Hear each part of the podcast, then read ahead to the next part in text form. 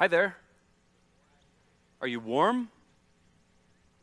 Yeah, it's not warm out there. In here it is, though. Not too warm, though, otherwise you fall asleep. It's a fine line. Uh, how about those Bobcats on Friday night, right? Like, we owe you guys just a great congratulations for a fantastic season. Way to go, Bobcat men, football players. We're heartbroken with you. And uh, last week I called the NCAA and I got that playoff game moved to Friday night because it gets in the way of worship around here on Saturday nights. It's not really true. But I'm going to call the NCAA for reals uh, this week and talk to them about Sam Houston State not being a part of our playoff picture ever again. Right? We just don't want to see them again. Guys, great season. We're real proud of you, and we can't wait until next season. Good job. Uh, ready for Christmas? Yeah, you're not really. I can tell. And it's just a couple of weeks away. And around here, for these weeks leading up to Christmas, we're looking at the hope of Christmas time through the lens of the Psalms in the Old Testament of the Bible, kind of a unique take on the run up to Christmas time. If you were here last weekend, you remember how we talked about how the only 100% reliable source of hope is God. That was kind of the bottom line of last weekend. The only 100% reliable source of hope is God. And we talked about how anytime we or anyone else put our hope in the stuff of this world, we're going to be disappointed. That stuff's going to break, it's going to fall apart, and we're going to be real, real crushed as a result. We looked in the early part of Psalm chapter 80. If you have a Bible and want to turn there, you're certainly welcome to get there. We're going to be there in just a moment. Psalm chapter 80. We looked at the early part of that psalm and we saw how that was very, very true. Israel had put their hope in things other than Yahweh, in sources other than God. They turned from Him. They were going about their own thing, going their own way, leaving God quite in the dust. They'd begun to trust in a whole bunch of things other than God, and as a result, things got real gnarly real fast, didn't they? The people of Israel were being carried off into exile. War was being waged in their backyards as well as their front yards. Their economy in Israel, around the penning of Psalm 80, was in shambles. Costco's shelves were utterly bare. There were massive food shortages. Times were really, really tough because people had looked past and through Yahweh, the ever faithful, ever present God of Israel, and they were trusting in all these human made ventures. All of them, though, had fallen apart, which actually, and I know this is a little challenging to hear, it was a great thing. Because all that hopelessness and everything that they had put their hope in falsely caused them to realize how broken the paths were that they were taking. And all that hopelessness caused the people of Israel to pray this very, very simple prayer of return, they call it. Turn us again to yourself, O God. Turn us again to yourself, O God. It's sort of a personal revival prayer. Turn me again to yourself, O God. Turn me. Don't worry about the person sitting next to you, just like you and God. Turn me again to yourself, O God. Start right here with me. And we see that prayer repeated again throughout Psalm chapter 80. And really, it's a prayer of hopelessness in everything that Israel, or frankly, everything that anybody had been trusting in that wasn't God. So it's a prayer of hopelessness from one perspective, as well as a prayer of hope from another, because that meant that Israel and maybe some of us finally realized how lost and how hopeless they were apart from God. How lost and how hopeless we are when we put our hope in stuff of this world, stuff that isn't God. And hope is, we talked about last weekend, one of the most powerful forces in the whole universe. Hope is indeed one of the greatest gifts that God gives us. Hope can keep us going in the face of the most difficult circumstances in life. And at the same time, I'm with Henry Cloud, who says hope can keep us going, and sometimes that's the problem. Hope can keep us going, and sometimes that's the problem. Now, let me explain what I mean by that. Very often, what keeps people from seeing things as they really are, what keeps people from facing the cold, hard, brutal facts of reality is hope. Oftentimes, it's really easy for people to suffer from a case of what Henry Cloud calls hope distortion. Hope distortion occurs when folks keep buying themselves more time and more time and more time, going in the same direction, down the same path that they've always been going down, wishing really, that's all they're doing. They're just wishing that whatever broken thing it is that they're hoping in or hoping for will come to pass. It's like wishing on a star. How's that going for you? Now, in one sense, that's kind of what hope is. Hope is about holding on when things look really, really bad and sometimes being able to hold on for a long, long time. But I think there's this healthy tension that exists that we must maintain, or else we'll never ever face the harsh, brutal facts of reality and we'll just resort to wishing. I'm just wishing. Which is why I think we must learn to live in what Jim Collins calls the Stockdale paradox. You've heard of this? The Stockdale paradox. The name refers to Admiral Jim Stockdale, who was the highest ranking United States military officer in the Hanoi Hilton prisoner of war camp in the throes of the Vietnam conflict. Tortured over 20 times throughout his, get this, eight year imprisonment. He was imprisoned from 1965 to 1973. And Stockdale lived out the entire war nearly with no prisoner's rights, no set release date, no certainty as to whether or not he would even survive to see his family ever again. Not to mention, while he was in prison, he carried the very heavy load of commander, doing everything he could to create conditions that would increase the number of prisoners who would survive unbroken, while at the same time he was ever fighting this internal war against his captors and their attempts to use the prisoners for propaganda purposes. At one point, Admiral Stockdale, he beat himself with a stool, cutting his face with a razor, deliberately disfiguring himself so that he could not ever be captured on film as an example of a quote unquote well treated prisoner. He managed throughout his imprisonment to exchange secret intelligence information with his wife through letters that they wrote back and forth to each other, both of them knowing that the discovery of such would mean more torture, perhaps even the admiral's death. But we know the end of the story, don't we? Admiral Stockdale, he made it out of that prisoner of war camp alive. He was indeed reunited with his wife. And he was the first three star officer in the history of the United States Navy to wear both aviator wings and the Congressional Medal of Honor, decorated spectacularly. In an interview, he was asked, How, Admiral, did you deal with the sense of hopelessness and despair while in the midst of brutal circumstances? And here's what he said I never ever lost faith in the end of the story. I never doubted that not only would I get out, but also that I would prevail in the end and turn the experience into the defining experience of my entire life, which he says in retrospect, and this is amazing, in retrospect, I would not trade. And then Stockdale was asked, Well, who didn't make it out of that prisoner of war camp? He responded very quickly, That's easy. The optimists didn't make it out.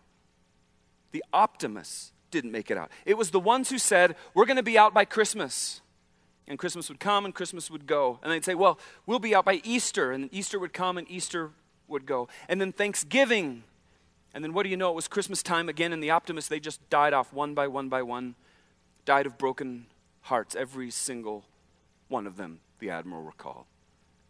And Stockdale very emphatically declared this is a very important lesson, and it is.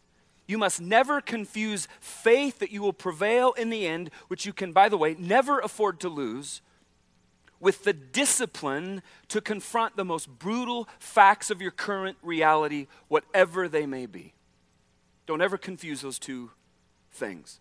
It's very, very powerful, isn't it? And you can almost hear Admiral Stockdale admonishing the optimist We're not getting out by Christmas. Now deal with it. We're not getting out by Christmas. Now deal with it. But hope, especially false hope, often keeps people going, some of us even, down roads and paths and trails and tracks that are not even close to God's way, despite the crystal clear reality staring them right in the face which is why I think there's a time and there's a place for actually getting hopeless. You might write that down. There's a time and there's a place for getting hopeless about the path you're on where the hope you're relying on is sourced in anyone or anything except for God Himself. For example, a woman I know of, she finally got to a hopeless point in her marriage. She finally realized that all of her attempts to get her alcoholic husband to dry out were in no way working. She came to the moment that's so familiar to so many people, where some of you know this moment. I'm done. Ever been there? The I'm done kind of moment. She finally got there. In her heart and in her mind, their marriage was over. Divorce was the only option that was left on the table. And for this woman, that was actually quite a breakthrough. Because that woman had finally given up the hope that her plan that she'd been working for a couple of decades was going to help her husband get well. And I'm telling you that this is so cool because that woman's hopelessness was also the moment of incredible hope in exactly what Jesus had in mind for her and her marriage to her husband. Thinking that the only option was for her to get a divorce, she sat down with an acquaintance of mine and she laid out her plan that she had been working for a couple of decades. She then laid out how all of that wasn't working. She then laid out her plan to divorce her husband and my acquaintance interrupted her and said, You know, divorce might not be what Jesus wants for you and your husband either. Ever thought about that? And she had to sort of stare that in the face for a moment. And what do you mean? He said, What if we developed a plan together? I've been working a plan. What if we developed a different plan and you've been working for a couple of decades? And she agreed sort of reluctantly. But they implemented this plan that included a professional intervention it included the leverage of his other very significant relationships, which he had a broad network of. It included professional inpatient treatment, as well as setting consequences, real consequences for poor behavior. And doggone it, it worked. That woman's husband went to rehab. He's sober. He's been sober for a long time. There's actual hope for their future. They're still going strong to this day. But it only came about, see, because she finally got hopeless about her ways of operating with her husband that were not God's ways. She was working plans, walking down paths that weren't even close to what God would have for her husband and her or their marriage. weren't even close, but she was just grabbing stuff, trying stuff. And the nation of Israel, see, in the days of the penning of Psalm chapter 80, they're right there they had finally gotten hopeless about all their ways of operating that were not God's ways. Let's take this piece by piece. Psalm 80, starting in verse 7. Turn us again, here's that prayer, this prayer of return. Turn us again to yourself, O God of heaven's armies. Make your face shine down upon us, only then will we be saved. You brought us from Egypt like a grapevine. You drove away the pagan nations. You transplanted us into your land. You cleared the ground for us, and we took root and filled the land. Our shade covered the mountains, our branches covered the mighty cedars. We spread our branches west to the Mediterranean Sea, our shoots spread east to the Euphrates River. And the psalmist starts right there Turn us again to yourself, O God of heaven's armies. That's staring reality right square in the face. That's the recognition Israel knew that the path they're on wasn't working. Otherwise, if you thought the path you were on were working, you wouldn't say, Turn us again to yourself, oh God. You wouldn't say, We got to go in a different direction, God. They knew they were headed in the wrong direction. They knew it, God knew it. Finally, they're getting hopeless. This is what it looks like to get hopeless. They were hopeless. And then from that harsh reality, the psalmist steps back quite a ways in history, actually, and sketches out God's redemptive story in and through his people, Israel.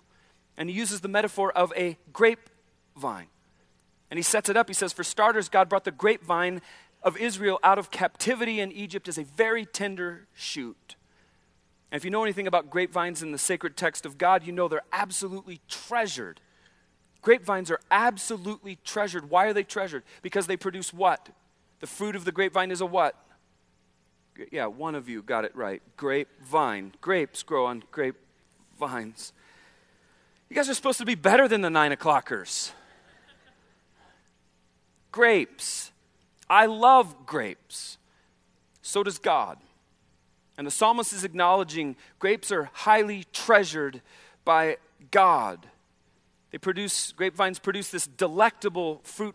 I'm getting an amen for the grape lovers in the room. I love grapes, one of my favorite fruits. Quite amazing. And then, sort of a secondary thing about grapes, one of the coolest features actually is when someone smashes them up and ferments them, their nectar is succulent beyond belief. At least that's what somebody told me once. Some of you just got that. The psalmist goes on then to describe how God expelled, cast out the other nations that were resident in the promised land. And he finally planted Israel in their rightful place, this place that he had carved out for them. And notice that God didn't just toss this treasured grapevine of Israel out onto the ground and expect them to sort of root themselves in and fend for themselves. Uh uh-uh. uh. They're way, way, way too treasured. So, what's God do? We see you, God, transplanted us. Transplanted us. If you think about transplanting a plant, you take great care in that process, don't you? You don't just pull it up and then go stick it in any random hole in the ground. You take great care, you dig it up carefully. You want the whole root ball to be entirely contained, and then you move it carefully to. You transplanted us, God, into your land. You cleared the ground, you prepped the soil, and we took root and we filled the land. He wanted, God wanted his people to be deeply rooted. And then, as a result of all the care that God took with his precious nation, his precious people, Israel, look what happened. You transplanted us into your land, and then these great things happen in the next section of Scripture, right here, 9 through 11. We took root and filled the land. Our shade covered the mountains. That's spectacular. Shade from a grapevine covering mountains. Our branches covered the mighty cedars. We spread our branches west to the Mediterranean Sea. Our shoots spread east to the Euphrates river. They filled the land. They were higher than even the cedars, which have been the tallest thing going, which means that Israel was the biggest deal going on planet Earth in their day. Well, those were the days, the psalmist says. Oh God, you have done amazing, spectacular things in our past. Those were the days. And if you've ever found yourself in a ditch similar to the ditch that the nation of Israel finds themselves in in Psalm chapter 80, you know you know very, very well how much the remarkable things that God's done in your past intensifies present anguish when things are not going well. You feel that, don't you? Some of you have story after story after story of all God's done in days and years past. And then some derailment strikes your life, strikes your world, kind of out of nowhere, even. And from your perspective, God's not helping anymore like He did back then. It's not getting better now like it used to get better. As a matter of fact, things might even be getting worse. And when you look back and you look on all those amazing things God's done in your past, it often makes the very painful things you're going through right now just seem magnified. The pain's just that much more great. Sure, God, nice of you to do all that great stuff back then, but where the heck are you now? The psalmist is crying. And some of us are crying that exact same thing. Where in the heck, God, are you now sure seems like you're nowhere near this mess I got working. And we're talking today about how sometimes, in order to get hopeful about what it is that God wants and needs to do in us, first we have to get hopeless, remember, about the path we're on, which is where the psalmist goes next 80, Psalm 80, 12, and 13. But now, why have you broken down our walls so that all who pass by may steal our fruit? So there's this recollection of everything God did right up here in the text. And then the psalmist moves on, but now, and those are powerful words, why have you broken down our walls so that all who pass by may steal our fruit? The luscious, delectable grapes, they're going away. No more wine for us. The wild boar from the forest devours it, all of that fruit, and the wild animals feed on it. And you see what the psalmist is doing there. There's a very technical theological term for it, it's a C word. He's complaining. That's, exa- that's actually what it's called theologically. It's a complaint to God. He's complaining. On one hand, from God, you did such amazing things. You took such amazing care of your treasured grapevine, Israel, to now, God, you've broken down our walls. Our fruit is being pillaged. The psalmist is complaining, and you can take this complaint a couple of different ways. The first one is to understand it from the perspective of the psalmist not getting God's judgment. They just don't get it. I don't get it, God. Everything was so wonderful over here. The vine was expanding. Things were going steeply up and to the right, which is the way we all like things to go. Everything was fantastic. And then, like, out of nowhere, God, you broke down our walls. You stole our priceless fruit, blaming God. So that's the first way you can take this complaint. The second way you can take this complaint is that while the psalmist is understanding of God's original judgment, like, okay, we messed up, we deserved it, he all of a sudden now is beginning to question and thus complain about why is God your judgment still happening? Why? Why is your judgment still so harsh? Why is your judgment not wrapped up yet? I'm ready to get on, God, to the next thing, being successful. And no matter which way you take the complaint, the bottom line is still the same. For Israel and for some of us, our hearts are still very far from God. We haven't got the message that the judgment was intended to pronounce on us, just like Israel still hadn't got the message. Some of us and the nation of Israel in Psalm chapter 80, they're thinking that with just a few tweaks of the dials, just a couple of very minor course corrections, things aren't all that bad. I'll just sort of tweak it up a little bit and maybe inject a little Jesus into this mess, and things are going to be back to up and to the right. God's going to all of a sudden be real happy with me. But that's not how it works. Because if that's the plan that you're working, like Israel was trying to work, what that means is your heart still isn't convinced that God is the only authentic, true source of hope. Israel was still looking around at all the broken stuff around them, going like, "Well, I, I kind of like to hope here," and I and some of us do the exact same thing. We know, we know it's God, we know it's only God, but then we're we're going to work this plan and we're going to work that plan, and God, you're just kind of like a dollop of whipped cream on top of my pretty good life. Just like Israel, some of us haven't gotten fully hopeless in the hopelessness of the broken past that they've elected to walk down again and again and again. And just to set the record straight, it wasn't God who had broken down the walls. It wasn't God. We talked a little bit about this last week. God, yes, allows hard stuff, but He doesn't cause hard stuff. It wasn't God who tore down the wall around Israel. It wasn't God who ran in like a thief and stole those luscious grapes. God was not the wild pig who came in and scarfed up the fruit. God was not any of the other wild animals who heard on Twitter that there were easy pickings in Israel and ran over for a quick bite.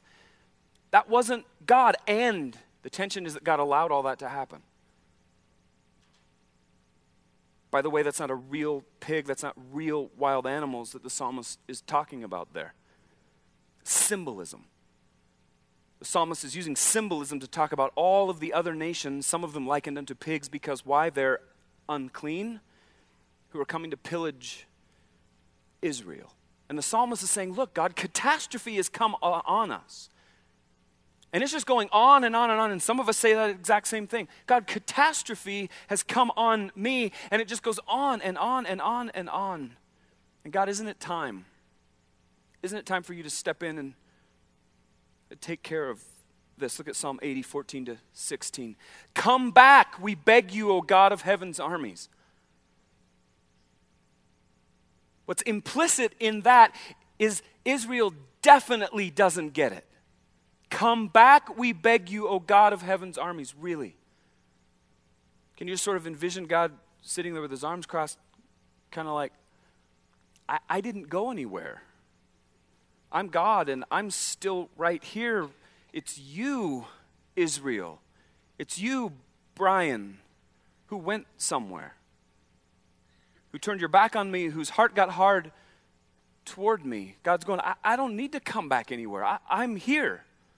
You, maybe some of you need to come back. Look down from heaven and see our plight. And God already sees it, doesn't He? He's looking on it, He's watching it, He's intimately involved with you in it. Take care of this grapevine that you yourself have planted. He's reminding God, remember, God, how good a care you took of your grapevine. Could you get back to that? You planted us. This son you have raised up for yourself. We're going to talk a little bit about that next week. For we are, get this, chopped up and burned by our enemies.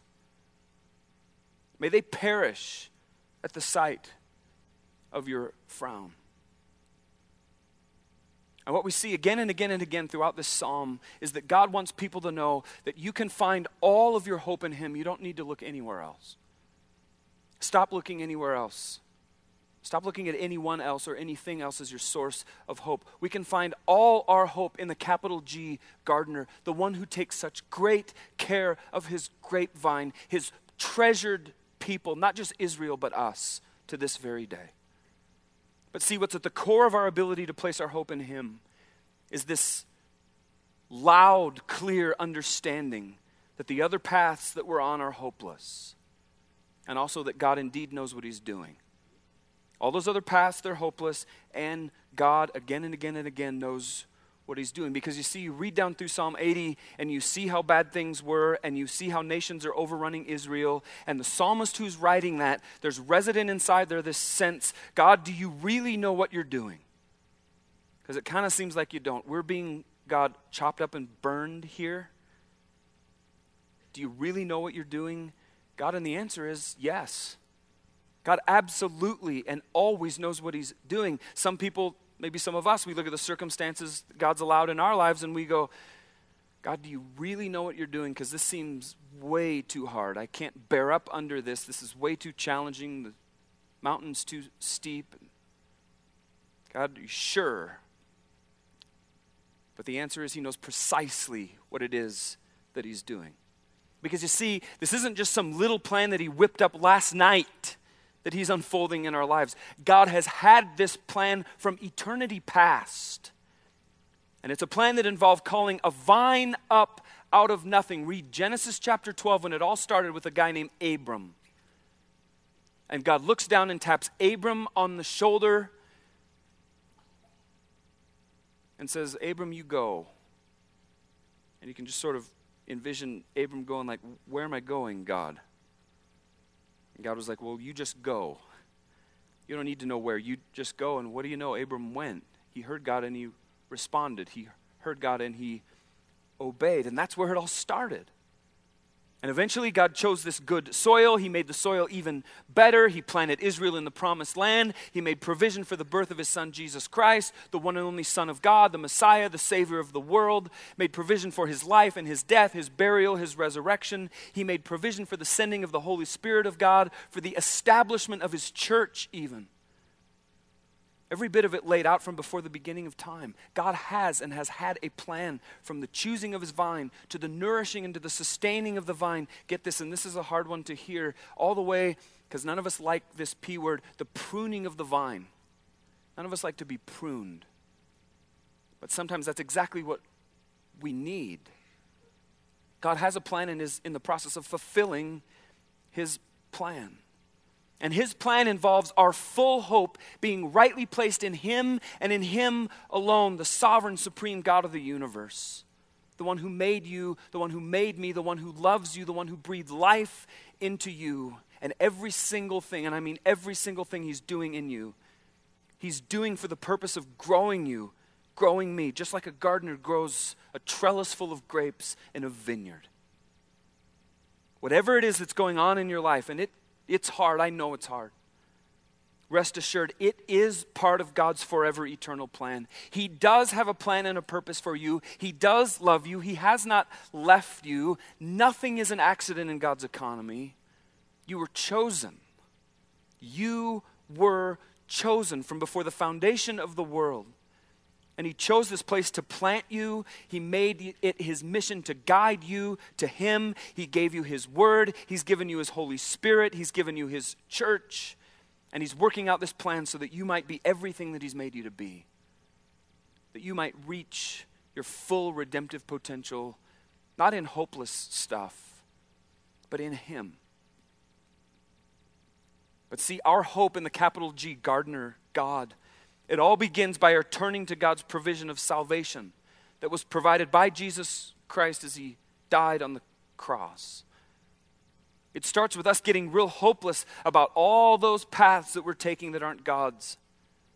It's about trusting Him with our everything, all the way down to Him being the Savior of your soul.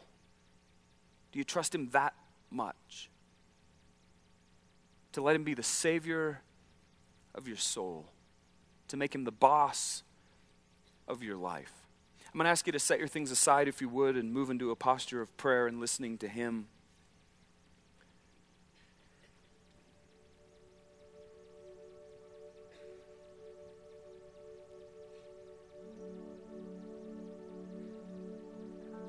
What is it that you need to get hopeless about today?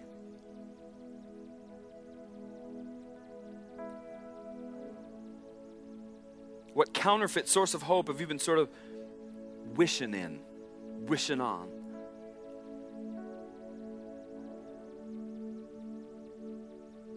Most of us, it's real easy what it is. Just it's just right there because we know.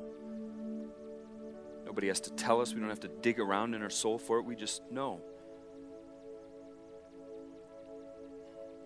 Could I just invite you in this time, use it to transact this hard business that you need to do with God?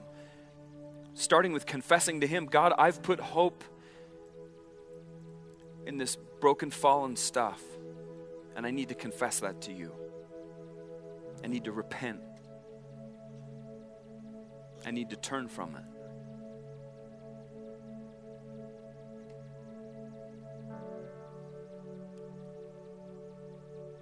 And then once you've done that, this sort of confession cleanup, tell him that you're all done trusting in anything, hoping in anything but him. You're shutting that door of false hope. You're turning the page on that false hope.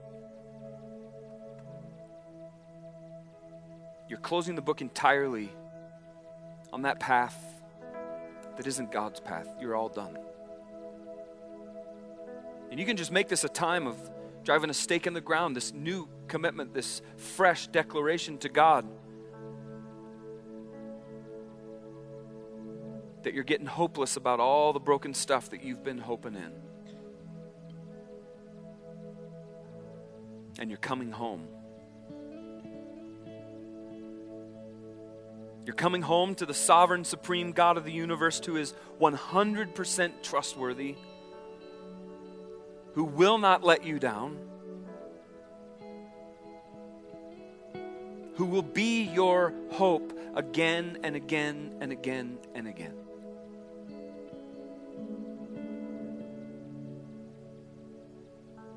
And God wants every single one of us to know today that His offer of love and salvation and forgiveness his offer of eternal, forever hope stands wide open to all of us today. The hope that lets you live in harmony with God, it stands wide open to you today. And maybe as you examine your life, you know that you're not in harmony with God's life. The invitation to you today is to take that step of saving hope in God once and for all. To say, God, I, I get it. I need a Savior. And if that's the desire of your heart, I invite you to close your eyes and bow your heads and pray with me a prayer that goes like this Jesus, thank you. Thank you for coming and thank you for dying on the cross for me. And Jesus, I'm giving up. I'm confessing all those broken paths that I've been on. And I'm here and now, once and for all, going your way asking you to be my Savior, asking you to be my boss. With all the faith, God, I can muster in this moment, I'm turning my life over to you. And if you're stepping into that saving hope in Jesus Christ today, that's the single biggest decision of your whole life. It's such a big deal that around here we invite people to tell us when they make that decision. And I'm going to ask you to do that with me right now. Nobody's looking around, heads are bowed, eyes are closed. If you prayed with me just then to step into the saving hope of God, would you be real bold right now and slip your hand up and lock eyes with me and just let me say yes with you? You can do that right now. Just let me say yes with you. In the back, absolutely. I see it to my right, yes. And here, right here, absolutely, yes. Over here to my left, absolutely. Way to go.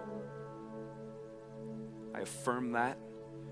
I stand with you in your decision to follow Jesus. Yes. And there in the back, absolutely, yes. I'm standing with you.